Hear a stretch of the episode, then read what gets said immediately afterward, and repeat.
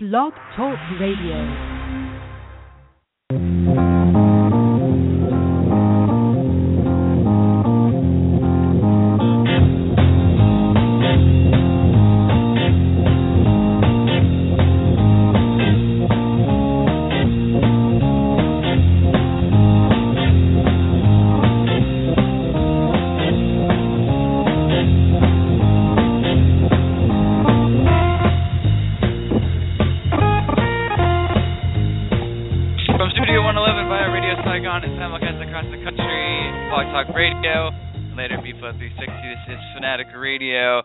Special broadcast here on Sunday afternoon. The college football selection show is underway, and Mike Gardner and Ben Florence are going to bring you all the analysis live until the four teams are picked. B-Flow, we're back. It's first time in as many days for a very special inaugural college football selection show special. Can you feel it? You know, uh, not only can I feel it, this is, I think nobody uh, in America, probably not even the, the committee themselves, has any idea how this is going to work. Nobody knows what the criteria is. It's going to be a complete, uh, just total shenanigans. Nobody knows how this is going to go down, and that's what's going to make it even more exciting and for fans of the teams involved, and particularly teams that don't know if they're going to get in. Gut-wrenching indeed. Well, we had conference championships uh, Friday and last night, kicking off after our show on Friday. The Oregon Ducks winning the Pac twelve championship in dramatic fashion. By dramatic fashion, I mean a forty-point blowout against the Arizona Wildcats. And then it seemed like that was the tip of the iceberg, and everything just snowballed for the rest of the weekend, as we saw teams that, when going into the weekend, were on the bubble, and then all of a sudden the teams that definitely flexed their muscles made absolute insane cases of why they should be in the college football playoff. But Flo, out of all the conference championship games we saw, which one was probably the most convincing uh, in your mind? I think without question it had to be uh, Ohio State last night against Wisconsin. I picked Wisconsin to win. They had a third uh, – Ohio State was starting a third-string quarterback. And they go out and they they – they defeat Wisconsin by fifty-nine points. It was a fifty-nine nothing drubbing. It was the worst loss of any team ever in the history of the A P Top fifteen. Wisconsin was, I believe, thirteen. It was just a complete and utter annihilation last night in Indianapolis. And I think that win is going to, before last night, even if Ohio State won, I was thinking that they wouldn't get in, provided T C U win. And then Baylor win, which they both did. T C U crushed uh, Iowa State, and Baylor took care of Kansas State. But now with Ohio State demolishing Wisconsin the way they did, I think it's very much a toss-up as to who I could see it being T C U. I could see it being Ohio State now. Uh, I could still see Baylor getting in the mix. Who, who knows at this point? Yeah, do you think Ohio State will jump? That's the big That's the big thing that been, is blowing up on Twitter. Of course, fans, we want to remind you that you can call in live to the show, six four six, five nine five, three one three seven, even after the four teams are selected, to vent why your team should have gotten in. But Ohio State made a very big case to, to get in with a win. And now all of a sudden they're saying, well, Ohio State could jump the Big twelve teams because they're, they're co-champions. Yeah. You know, and it's very, very, awkward, very awkward situation. Yeah, you know, the co-champion thing was interesting because uh, Dan Wetzel wrote about it in Yahoo Sports uh, early this morning about how there was a showdown between Art Briles and Big twelve Conference uh, Commissioner, and apparently it was uh, nobody really knows what the content of it was, but it likely was how the Big twelve, which has for a couple of years now been promoting the one true champion moniker, Baylor should be the champion. Everybody knows that. Because when you look at the first tiebreaker, because they are both tied in conference, the tiebreaker is head-to-head. The last time I checked, Baylor beat T C U head-to-head, sixty-one to fifty-eight, perhaps the best game of the season. So everybody knows that the real champion is Baylor. But the, the Big twelve, I guess, because they want to see a team, period, in the playoffs doing the whole uh, co-champion thing, it's completely ridiculous. Baylor should be that. And I think that that fact could, could pro, is probably why I would be surprised if Baylor ultimately were to get in. Of course, I said yesterday, because all four teams won, those four teams are going to get in. Which, mm. which the original thing, and I noticed this last night when they showed the final rankings after the Kansas State Baylor game. Yeah. T C U at three. That is what shot the uh, the selection committee in the foot, because as soon as you put the Horned Frogs ahead of Florida State, then and Florida State won, cool, by a very slim margin to a good Georgia Tech team, but because they won, you, the commit it's the committee basically is in deep trouble, because they can't if they they can't demote T C U, especially after what was that fifty-five thirteen win or just yeah. shellacking against Iowa State. Now that team and, can't go. Yeah. That team can't demote. Yeah, and well, actually, the real thing in the first place that shot them in the foot, without question, was them doing rankings, and, and, and it, for any point, because yeah. as everybody realized, if they're going to redo the rankings now every week, then what's the point of doing rankings? If it's supposed to show the four best teams at that point, there's no point in doing it before now. And so now that puts T C the, the whole thing T C in the bind.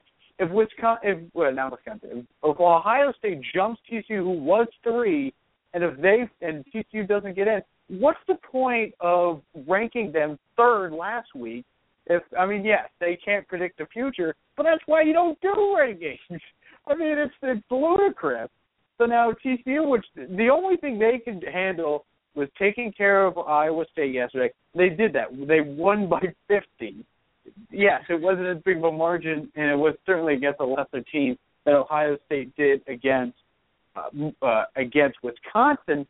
But I've never seen a team demoted for winning by fifty. Now the thing is interesting. I don't see this happening. But if they had Florida State at four, could there be a scenario where Ohio State jumps Florida State and an undefeated Florida State team does not get in?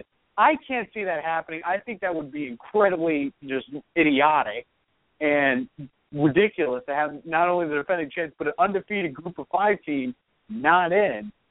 But right. I can't I can't rule it out at this point. That's the ridiculous thing about all this.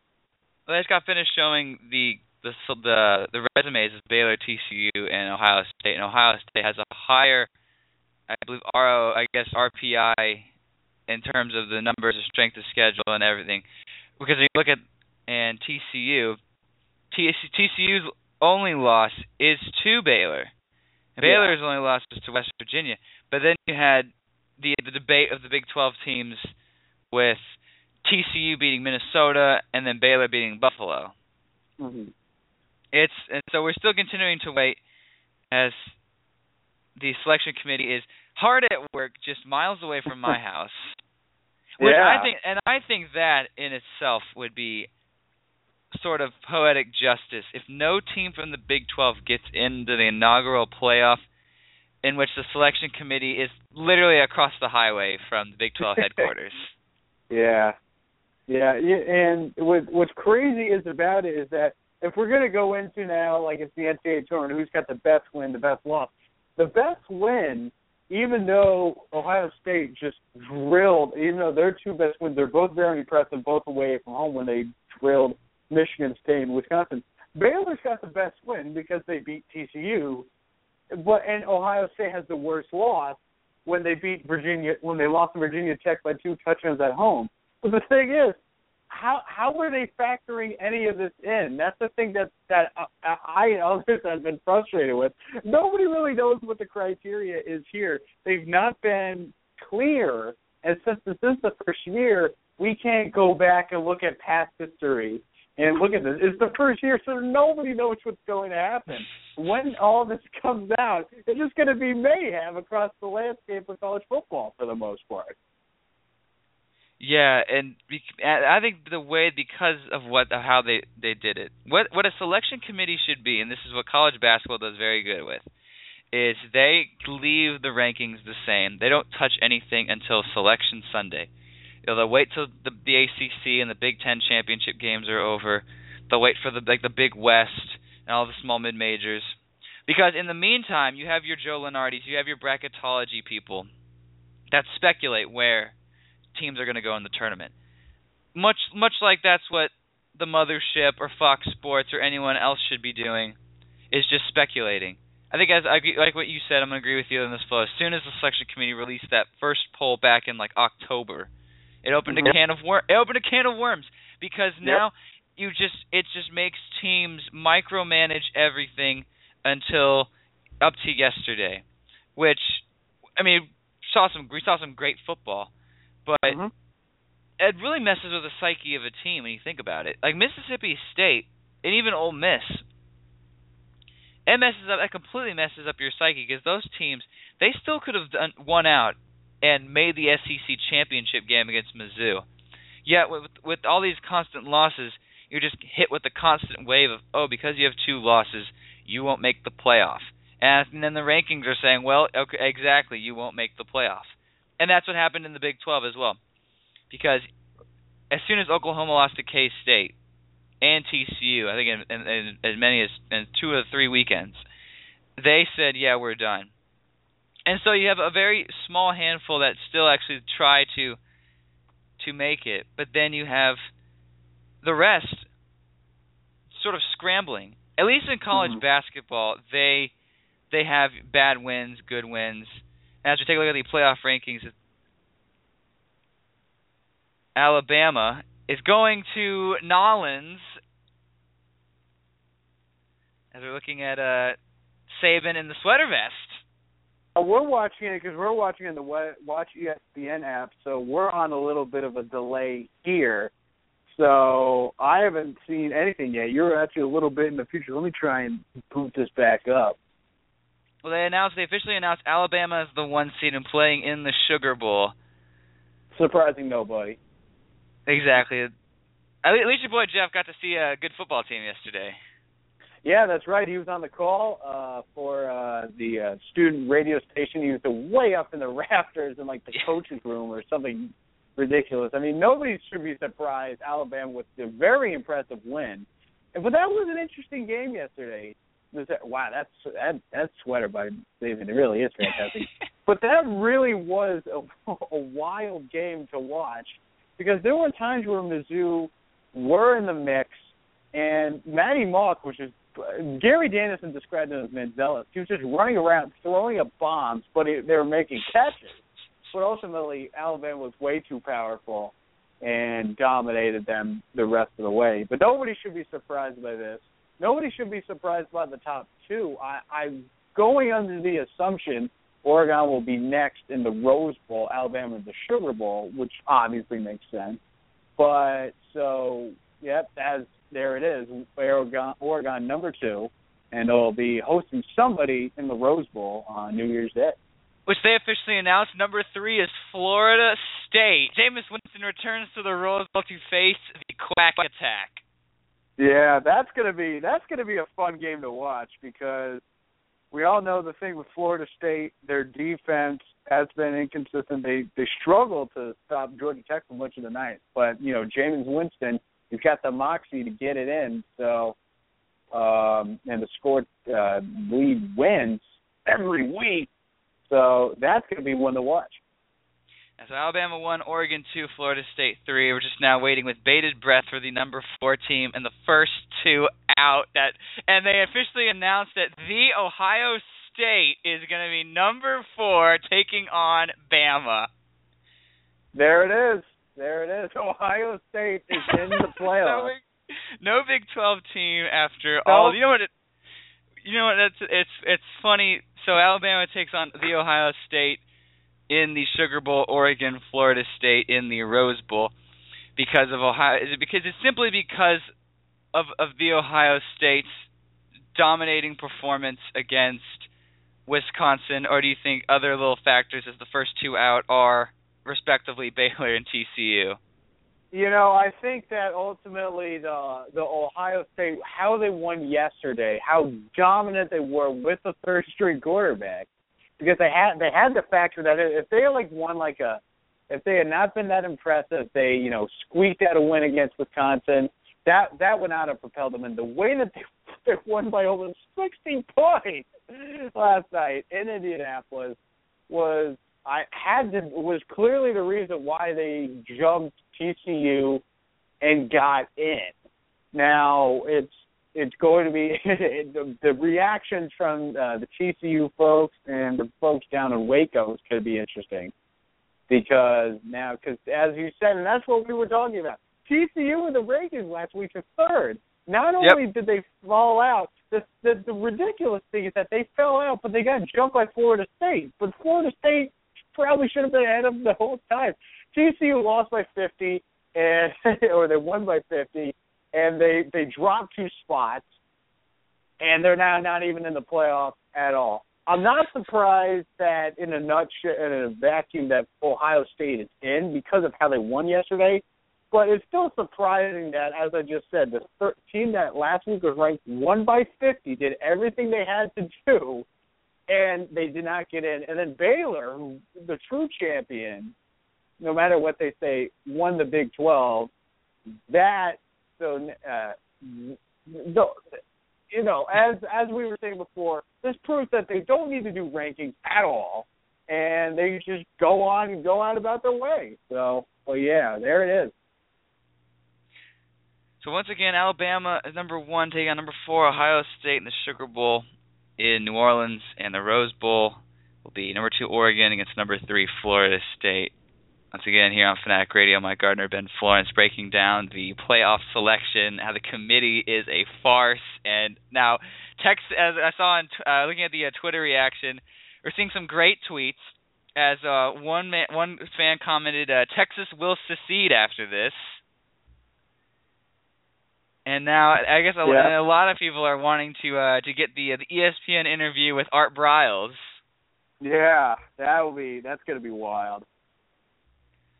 So now we get a, now we get a great matchup of Saban against the the Urban Meyer. Is that would that, yeah. would that it's, so? And that's one thing that you have to put into effect. And I definitely want to get your take on this, Flo.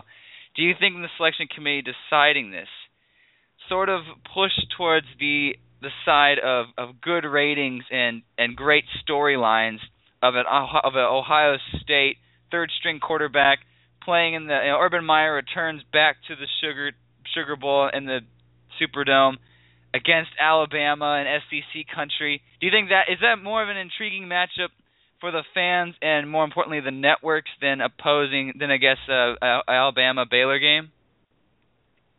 Uh, I, I, I think so. I think that, uh, well, obviously, as Richard Deitch tweeted, E S P N loves the, both of these matchups, but they certainly love this Alabama-Ohio State showdown. But I think that's a little more intriguing now. Cardale Jones, the third-string quarterback, against Alabama. Now, T C U, Baylor, both great teams, both would have been tremendous games against, Al- uh, uh, but, uh, against Alabama. But the way Ohio State, after they dominated the Big Ten, how they've had gone all year, they had the backup quarterback, T J Barrett, who or J T Barrett, who was fantastic. Now they had the third-string quarterback who was spectacular last night against Wisconsin and Cardale Jones. I think how they go against the team that everyone believes it still is right now, the best team in the country, that's going to be a game to watch. Exactly. Seeing more uh, Twitter reactions. An Arizona Wildcat fan saying, troubling to see A P voters punish ten-win division champ and reward teams that didn't play in conference championships. Shouldn't be that way. No idea who he's talking about. And yeah, got, uh, Jordan... I, that makes no sense. Yeah. I feel, I feel bad for the uh, the T C U fans, though, going from third to sixth in the poll. They actually dropped last night in the uh, the A P poll as well.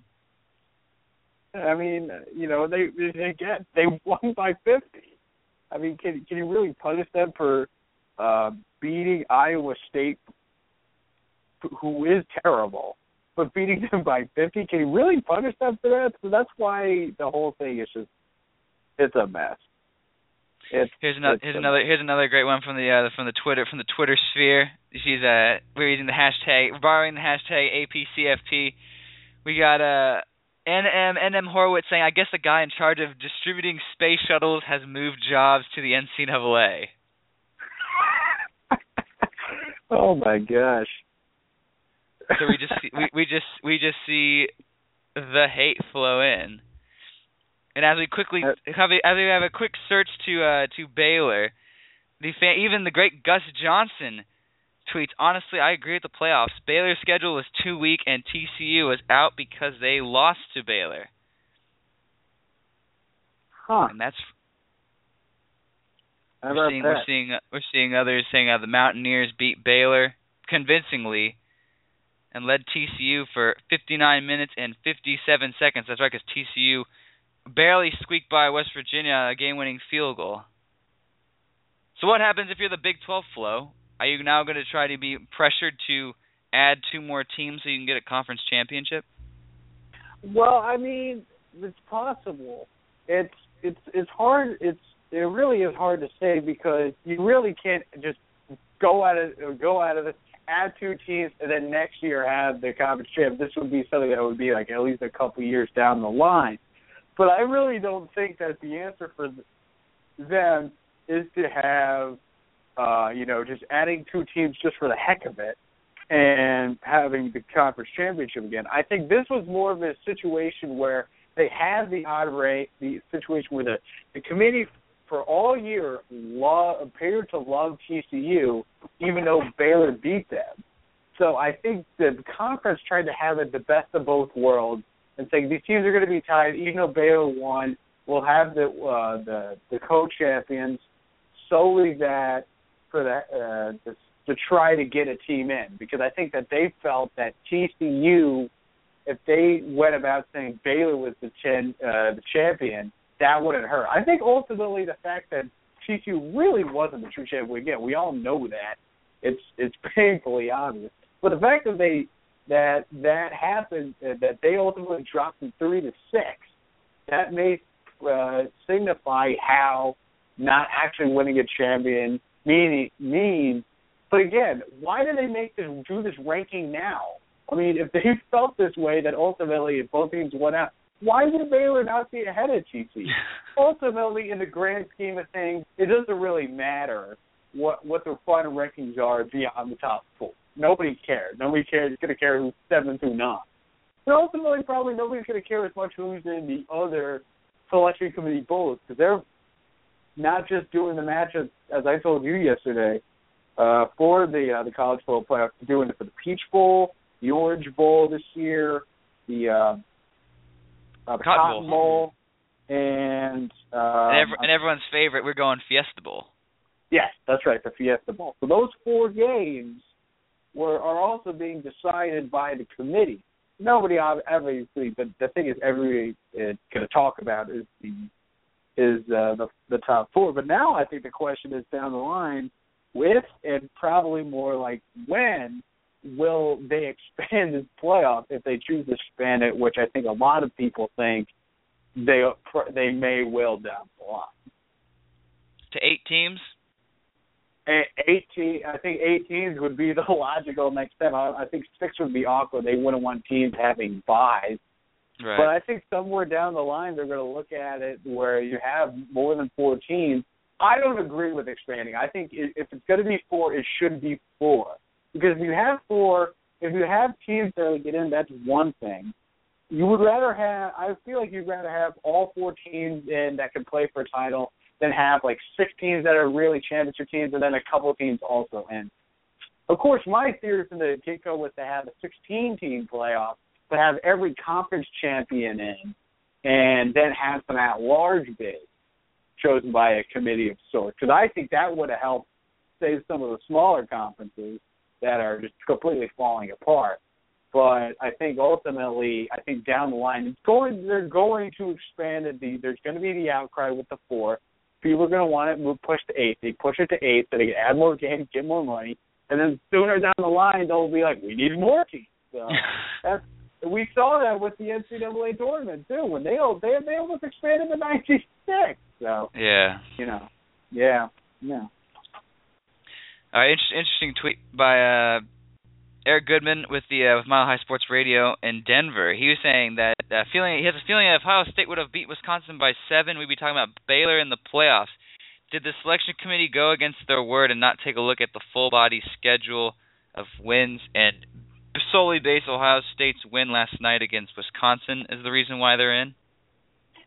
Uh, I think that that's, that's kind of a fair point, but, you know, you look at their, their slate, they have more the, the, the top fifty win than the yep. other guys. And, you know, when you, you think about using that, that really is just like the N C double A tournament now, you know, top fifty, top forty R P I, all that. But you, and, that, and not only that, their two best wins were against at Michigan State. Michigan State was favored at Michigan State, and then they went Uh, to the neutral site and demolish Wisconsin. I think those two best wins are better than the two best. I think also potentially Oklahoma losing because they were one of the better teams. They were still ranked, getting upset yesterday in Bedlam. Uh, I think that could also possibly hurt the Big twelve a little bit, those teams as well. But also it's the crazy thing of you also can't ignore the fact that, yes, it was just their, their, their you know, their freshman quarterback in the second start. But this Ohio State team, they still lost to Virginia Tech by two touchdowns at home in what was by far the worst uh, loss of any team in the top ten. And, and the only thing that's worse than it when Missouri somehow lost to Indiana at home. But, you know, it's, it's an interesting debate. And the, and I think the problem with the committee is that they brought so many issues along themselves because they weren't Uh, transparent over what they were valuing. They were just going off of the whole thing where the best four teams, but they didn't identify what they constituted as the best four teams. So, you know, they ultimately this was always going to have controversy. The B C S always had controversy. This is certainly a better system. It's just they still have to work out the kinks. And, but maybe considering it is the first year, nobody knew what to expect. That's to be expected. Exactly. So once again, Sugar Bowl one versus four. One is Alabama. Four is Ohio State. Two, Rose Bowl two, Oregon three, Florida State. This is sort of a trap game for Florida State. It's considered, or I guess Oregon, because Florida. Everyone's thinking, oh, Florida State is is an easy team to beat. Yet, mm-hmm. from what we see, Jimbo Fisher could cook something up and just completely take the the Ducks by surprise. Florida State ha- is Florida State. Are we not giving them enough credit and a chance for them to repeat as national champions? I think it's somewhere between uh, they're getting too much hate and then somewhere between they're getting deserved hate. Because, uh, I mean, let's be fair, virtually every game for them this year, they've been in it. They, you know, look at last week. I mean, Virginia Tech, or Georgia Tech's a very good team.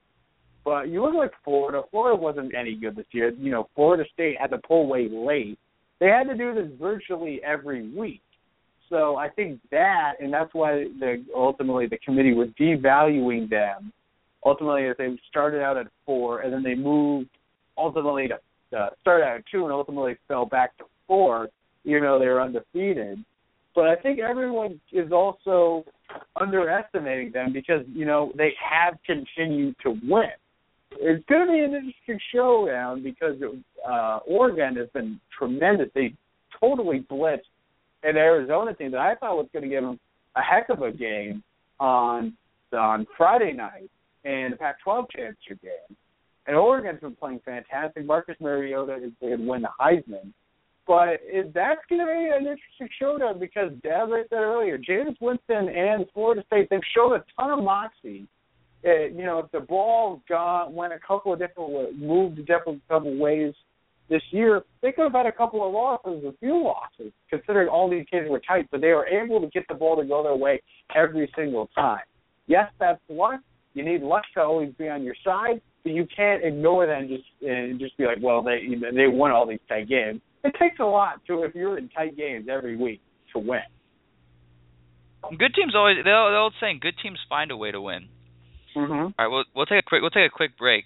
When we come back, uh, hopefully we'll take your calls and uh, other shenanigans as the top uh, final the playoff selection committee has officially decided who is going to compete for the first ever college football playoff and win the national championship. Once again, you're listening to Fanatic Radio's College Football Selection Show here on Blog Talk Radio. Fanatic Radio. Get ready to break the pain! It's the reason you wake up on game day and put on your team's colors. Fanatic Radio on Blog Talk Radio. Fanatic Radio is America's premier sports music program. It's an essential part of our society, like hot dogs and Cadillacs. With Mike Gardner and Ben Florence providing unique insight from the wide world of sports.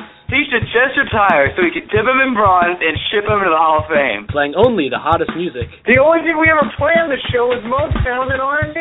And always striving for perfection. We're climbing the ladder to success, escalator style. Yes! See for yourself. Check out Fanatic Radio only on Blog Talk Radio. Fanatic Radio. Even with the way they're playing, we could go undefeated. The reason you wake up on game day and put on your team's colors. Fanatic Radio on Blog Talk Radio. And of course, we are back here. Mike Gardner, Ben Florence, Fanatic Radio's college football selection show extravaganza. The phone lines are open six four six, five nine five, three one three seven. Reminding you that college football is a uh, It's still going on, or it's still going on, so uh, the N F L season can, I guess, wait for just a few more minutes. But as, uh, as we saw in the, uh, the first part of the show, the selection committee basically shot themselves in the foot by releasing it too early, and then once it, and then then, then solely, of course, speculation and rumors, are, and the uh, everyone is saying that they solely based it on the championship games. Mm-hmm. And so thus we saw the Sugar Bowl with number one Alabama taking on number four Ohio State, and then the Rose Bowl, the other side of the playoff, number two Oregon and number three Florida State, and Baylor and T C U are out, and most likely I'm assuming that Baylor will probably be playing in the Cotton Bowl. So Texas, so people and fans of Texas of both respecting schools, do not fear. While you will not be competing for a national championship, you will get a chance. Pack Jerry World, one of the two yeah. teams in the Cotton Bowl. Interesting tweets as we're using the borrowing the uh, blowing up the Twitter sphere. E S P N College Football Insider Brett McMurphy tweeted: "If Baylor or T C U jersey said Texas or Oklahoma, wouldn't have been left out." Flo, do you believe the uh, this rumor that the small school bias was sort of the uh, the Achilles heel as to why Baylor and T C U did not make the Final Four?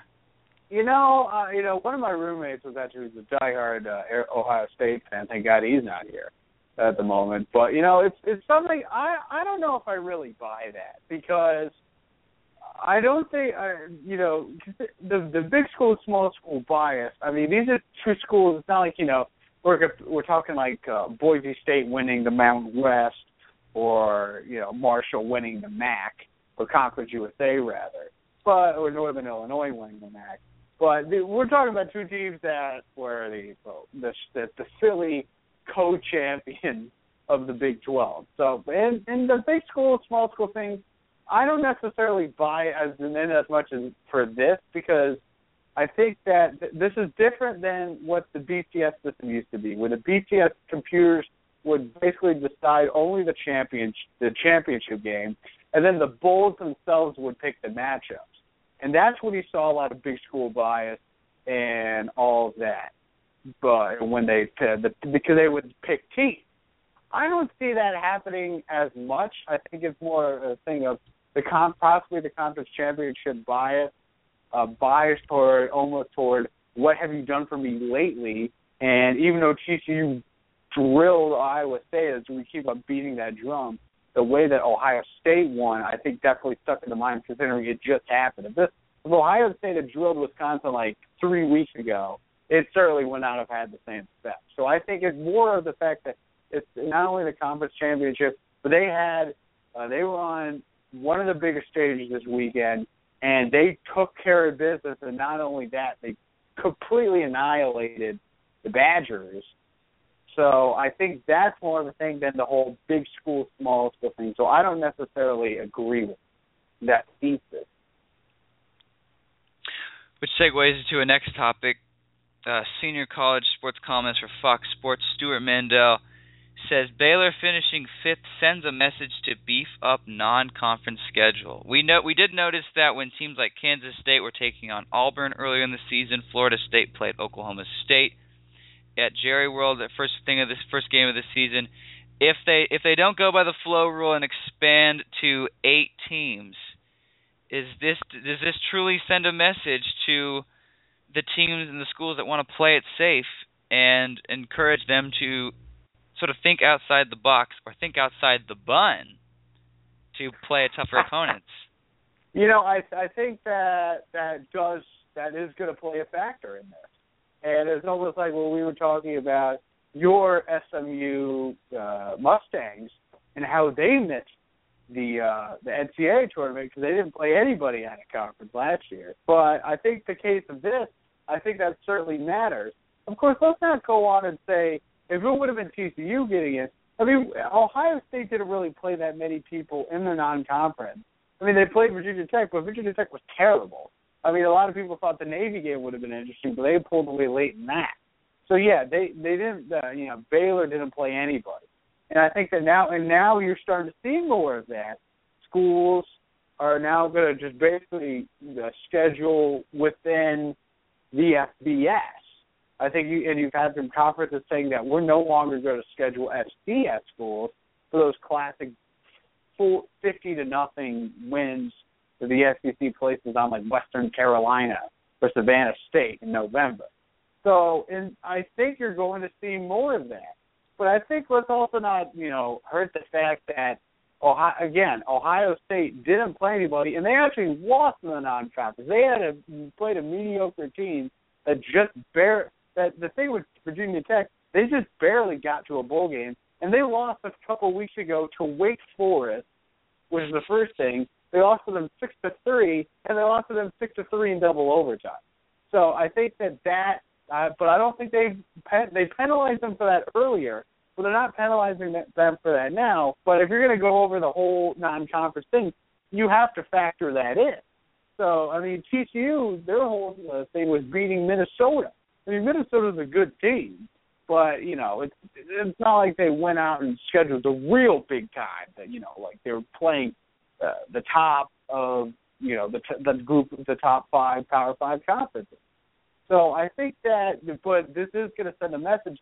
You have to schedule tougher opponents, and and I think for Baylor, I think that is part of what hurt them here. Yeah, exactly. So.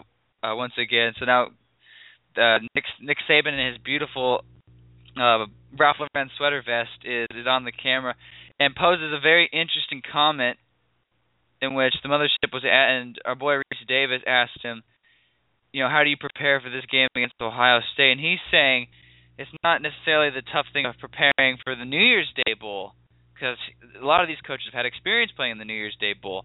It's what's going to happen when preparing to play in Jerry World a couple of weeks later. Because back in the day of the national championship game, they had, you know, a month to prepare. And now you still have about a two-week turnaround, but you got to get your team, once again, psychologically prepared. Out of, the, out of the teams that got in the flow, we take a look at the grand scheme of college football. And we look mm-hmm. back at, at, uh, at our original college football show. We had the great Graham Burns on months ago. Yep. Who is the team that you were upset that did poorly this year and shot themselves in the foot to get into the college football playoff? Who was the biggest bust in the flow sphere? Well, I think that for me, by far the biggest bust was South Carolina. I picked them to upset Alabama and win the S E C. They go out, they get drilled the very first week, only mere days after I made that prediction. They only went like six and six this year. They were terrible this year.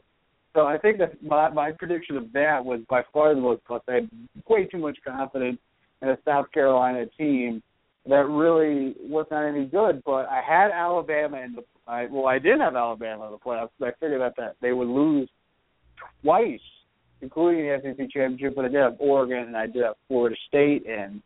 Uh, and I believe – I think I also had Michigan State in. After I put them in, and I was kind of disappointed because they of their loss to Ohio State, they got completely drilled at home. Their defense was, and they, their offense couldn't get off the field. Their defense couldn't get off the field either, or the offense couldn't stay on the field. So I was kind of disappointed. And then down the stretch, they didn't play all that impressively either. So, but I think that the bust for me definitely has to be South Carolina. I mean, that was just an atrocious pick. And looking back every week, it just made it worse and worse. The fact that I picked them to win the S E C and to get to the playoff when they won six games. So the point, Steve, to the point during this year, Steve Spurrier was just like, yeah, I, I don't want to coach anymore. I'm tired. Yeah. So and then and then you had all the rumors with could he possibly be the guy going to Florida, and then he ultimately shut them down. And, and I think you know when people were talking about that, the guy is seventy-two years old. So there's only, I mean, yeah, he's still the old ball coach. He's still great, but the team, and when you had teams that have been, you know, in the mix for S E C titles, you take a step back this year. But I think that uh, Spurrier, I think this is a season to where may have taken maybe a year or so off the back end of uh, this coaching career. But, yeah, that really was just, uh, looking back, just a really terrible pick. And usually um, I don't miss by that much. But that was just, I mean, it would have been bad if they won like four games. But but ultimately that was just, looking back, a terrible pick. But, again, nobody really knew going in at the start of the season what they were gonna, what was gonna matter for the committee. So all in all, it was. Uh, uh, we now know that it's a big part late in the year what you did, and that's kind of way kind of similar to the B C S. They would reward teams that were coming on, and they would be okay if they had their loss earlier in the year. But right, right. I still, I still have faith in the, the the idea of a playoff. It's still better than what we used to have, but that doesn't make it perfect by any stretch. Right. Uh, a team, a team that was the biggest bust for me, and we saw last night why, was the Oklahoma Sooners. I think they they started off, I think they were as high as number four in the country going into their September twentieth game against West Virginia, in which they won convincingly. So they had Louisiana Tech, Tulsa, big game on a primetime stage, against Tennessee. Of course, Tennessee's not that good. But then when they beat West Virginia, they were as high as number four in the nation. And this team looked like, here's Bob Stoops ready to get the wheels rolling. They enter, they start off Big twelve play on the right foot. Trevor Knight's been looking great since his Sugar Bowl heroics. Samaje Perine, a freshman, is looking strong as well. Good receiving core. And they get upset by T C U. And that's that's the turning point for me in the college football season. When T C U upset Oklahoma, that's when I was like, okay, Oklahoma really has to salvage themselves to to get back into the, the playoff content, playoff contention. And that was when T C U just took off. But then Oklahoma just it they lost to every ranked opponent from here on from there on out. They mm-hmm. lost pretty much an embarrassing home loss against Kansas State. And I'm not going to knock Kansas State because they're a very good team this year. Bill Snyder continues to amaze us. I don't know how in his old age, but they lost. To, they lost to Kansas on a missed field goal and an awful pick six when Trevor Knight is trying to throw across the field on his own two yard line. And so right there, there's huge point swings, and and they never could recover. They got killed by Baylor, and then last night's game was insane, or Bedlam, as we say, in which they just completely let Oklahoma State lay down and end up losing in overtime. I thought Oklahoma was the biggest disappointment because they had no defense, which is, is a staple in in Bob Stoops' camp. And another team that obviously was struck by off-the-field issues that can, had their control of their destiny several times and failed was Georgia. They lost to South Carolina early, and could have been their only loss for the rest of the year. They so they, they go out and they beat they beat Mizzou, the team that represented the other side of the S E C in the title game. But then they have that really bad loss against Florida in the world's largest outdoor cocktail party. And at that point, it's like if you lose to the Will Muschamp Florida team, then you are not a very good team. And then even with still capability of controlling their destiny, they lose to Georgia Tech at home in overtime on an awful pass by quarterback Mason, in which he threw it right through it in the tightest of spaces. He looked he looked like those kids at the Doctor Pepper contest throwing the balls at halftime. And first of all, I have beef, I have a bone to pick with that. They don't throw the ball. I'm seeing some kid, I saw some kid at the A C C game who's just throwing it underhanded. I was like, this isn't rugby. So I thought Georgia was a, had a team that had many times to control their destiny. Of course, I think they would have gotten to the S E C title game had Todd Gurley not been suspended. But that's my take on it. Mm-hmm. Yeah, and actually, uh, you were talking about Oklahoma. I actually just took a look back.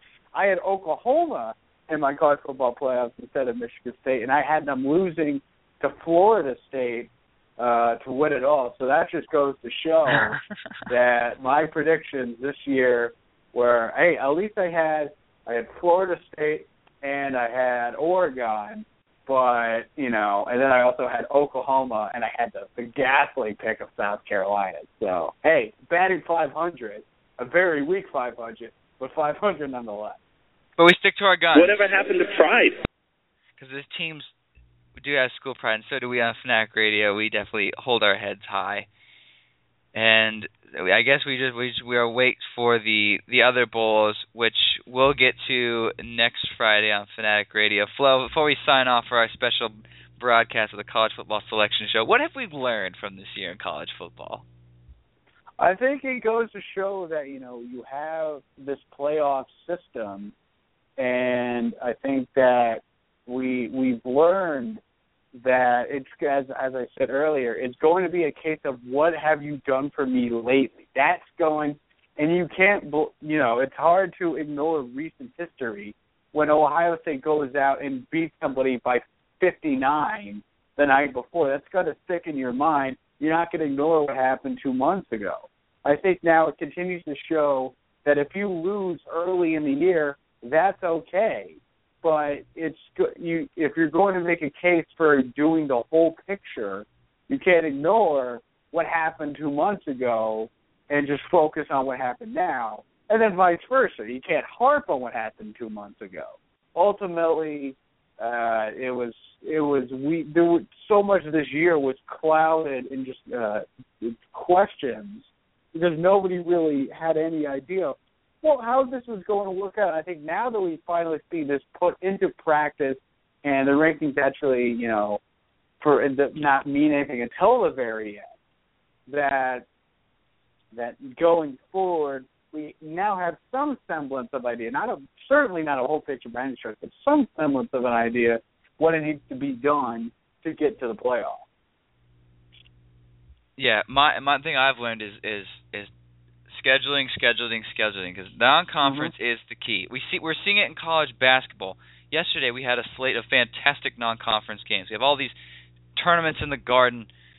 You, we got we got the Qs playing Cal. We got Texas and Iowa. We had the the, the conference challenges. We had Duke, Wisconsin. Wisconsin played Marquette a few days later. We had Gonzaga, Arizona, and now apparently Arizona has to turn around and play Michigan. It's all about the non-conference because I think as long as the selection committee, and also the selection committee needs to change. They need to do it like the college basketball. They need to keep the systems. They need to keep the the, the, A P, the Associated Press poll and the coaches poll or whatever throughout the year. And until this day, next year, that's when they release. Because at least when you do it, when the college basketball does it, teams are mad, I think, for about that hour. And then they're like, oh, we can play on the N I T. College football, though, you just drummed everything up. So then, game. So then the game day yesterday at Baylor, it was it was not about the game. It was it wasn't about how Baylor was going to do against K-State. It was, oh, we hate T C U, and we beat them. And that's when that's not what it should be. It should be focused on the game at hand. So and also in scheduling, which interesting enough, some of the notable non-conference schedules for Baylor next year. Home games versus Lamar and Rice, and a tantalizing road game against Southern Methodist University. So Baylor yeah. continuing to shoot themselves in the foot. But you got to schedule hard opponents. I think K-State did the smart thing with them, and I, I think I wanted them to beat Baylor yesterday because I thought that team deserved to go to a uh, a New Year's Day bowl game. But I've learned, yeah, and the the, the system it needs to change. The question is, will it change, though, Flo? Do, do does the selection committee and all the uh, the other talking heads enjoy this sort of chaos, or will they actually make a decision? You know, I think that uh, as as you said, the I think that now going forward, teams are going to schedule, and we already, as I mentioned, you have some conferences that make deals with other conferences. Uh, and you have t- conferences that are like, we're not going to uh, continue to schedule these F C S opponents. I think going forward, you're going to see even more of that, and that teams are going to be punished by not going out and testing themselves in the non-conference. But I think also in a case like Baylor, you're going to penalize them too much for what happened in non-conference. You almost ignore the fact that what they did in conference. And I think the the whole thing of the non-conference thing is that also the the issue is that what if you're great team, but what if like the the Baylor was dominant in the Big twelve, but you know you look at Florida State and the A C C was substandard. If they hadn't lost at any point, they would not have gotten it. They it was hairy for them to get in. But I think you are going to see some changes going forward as teams realize what it takes to get in. Right, and of course, that this has been our Fanatic Radio College Football Selection Show. Alabama and Ohio State in the Sugar Bowl, Oregon, Florida State in the Rose Bowl. And a great tweet, they think they should put T C U and Baylor in the Cotton Bowl to settle it once and for all. We would pay to see that. I would. But once again, for uh, you can check out B Flow three sixty, the podcast on iTunes for this show and any other of the Fanatic Radio shows. We're back on Friday with more craziness in the world of sports, because we're not crazy, we're just fanatics. But you can check us out four to five on Friday afternoons, Blog Talk Radio. From the Notorious Ben Florence, I'm Mike Gardner. College Football Playoff Selection is out, and we'll see you next time.